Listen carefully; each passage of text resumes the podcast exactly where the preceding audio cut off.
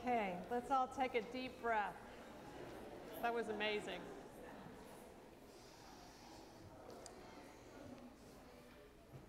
If you had to answer the question, what is church? What would you say? Today, you might answer it a little differently than you would have yesterday. It would certainly be exciting. But to what would you compare us? We've all mostly heard Paul's description of the church as the body of Christ. That image visualizes each of us as having different yet essential functions that make the whole body work. One is a hand, another is an eye, another is a foot. And of course, he uses this image to remind us that we each have different gifts. And that is true. But what about our commonality? What do we use those gifts for? One of the most compelling descriptions I've read compares the church, and specifically the ministry of the church, to barn raising. Now, barn raising is not something most of us have seen or been a part of. It isn't a regular part of modern life like it was in the past, but it is a great image. So I want to describe it for you and refresh your memory of hearing about it in history classes or 19th century novels. This is a description by the writer Anne Rowthorn. The community of farmers from around the countryside gathers at the farm where the new barn is to be built. They build the frame, carefully measuring each piece of wood, sawing and nailing it all together while the frame still rests on the ground.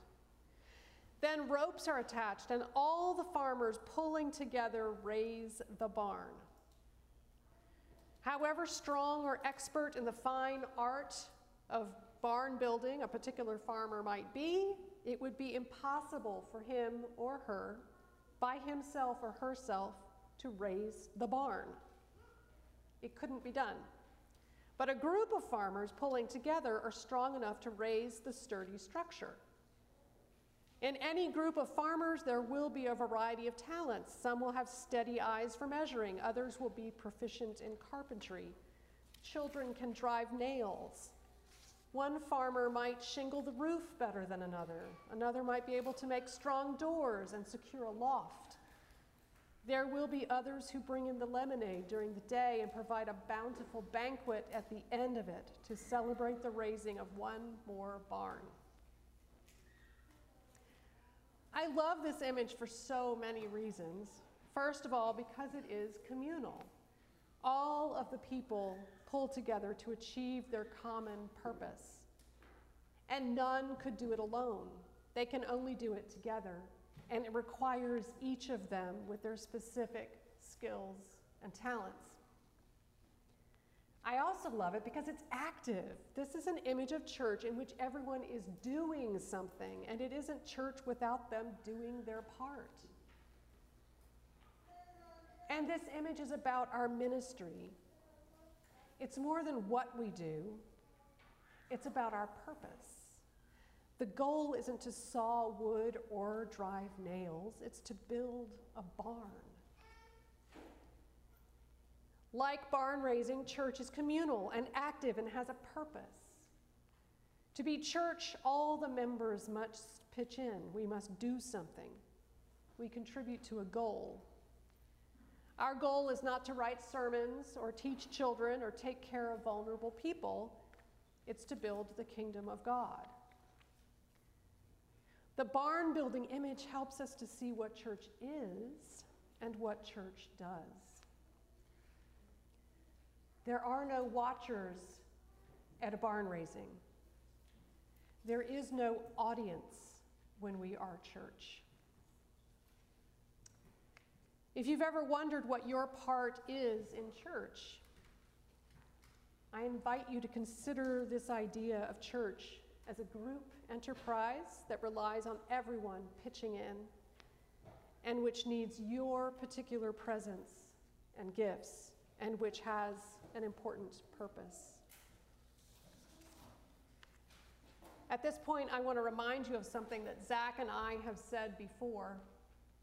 The clergy don't do church for you. No matter how many words we say or what we do with our hands up at the altar, it takes all of us gathered to worship and make Eucharist. And in fact, if I stood at that altar and said the whole Eucharistic prayer by myself in an empty building, it would not be Eucharist. It would not be communion without the community.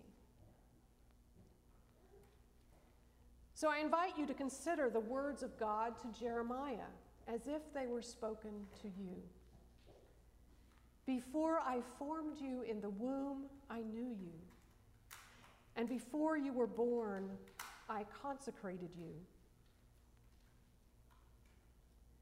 Not all of us are called to be prophets, as Jeremiah was. Yet many might answer similarly to God's invitation to him. I'm too young. I'm not qualified. I'm not great at the thing you're asking me to do. Yet in us, each of us individually, and all of us together, God sees possibilities. In fact, God saw possibilities in us before we even were.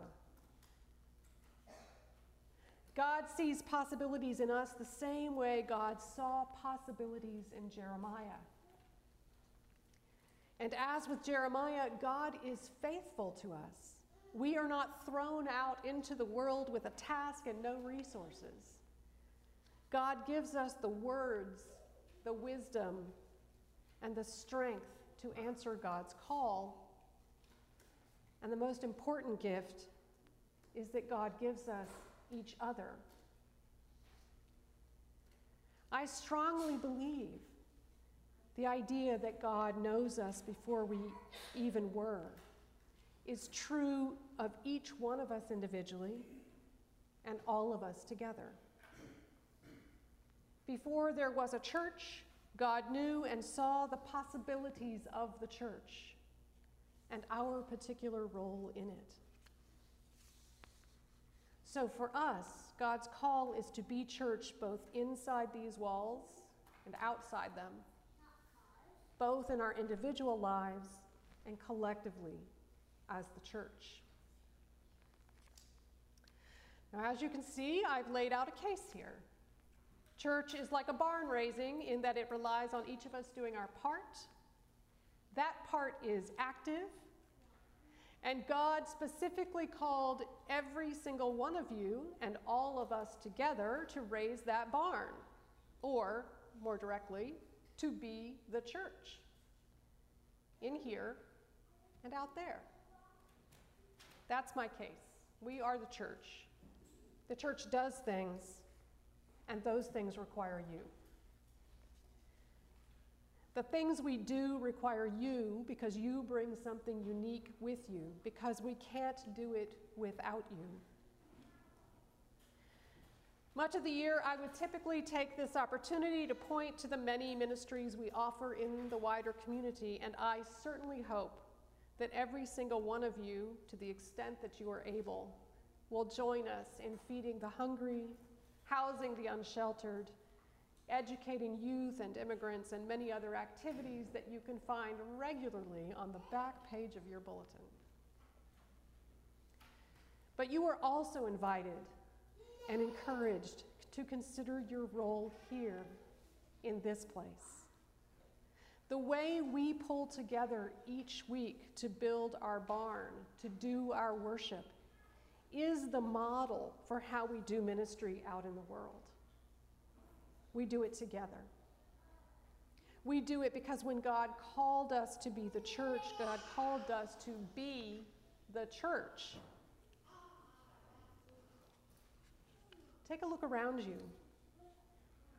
There are people in this room who handed you a bulletin, read scripture, and who will bring up the offerings of bread and wine to the altar on behalf of all of us. There are people in this room who set up the linens and vessels at the altar, who are supervising our children right now, and who provide our music. There are people in this room who make sure there is caffeine available to all of us. You can be one of those people. We need everyone to pitch in with these ministries, because this is what it takes for us to build our worship and our ministry together. And because when we actively do those things together every week, it models how we will work together in the rest of our ministry. Your homework for this week is to think about how you will help us raise our barn, how you will help us be the church. The word of the Lord has come to us and reminded us that before we were formed in the womb, God knew us and saw possibilities in us. Before we were born, God set us apart to be the church together. And when we balk, thinking we're too young or too inept, God reminds us that God is faithful and gives us everything we need to be the church. Amen.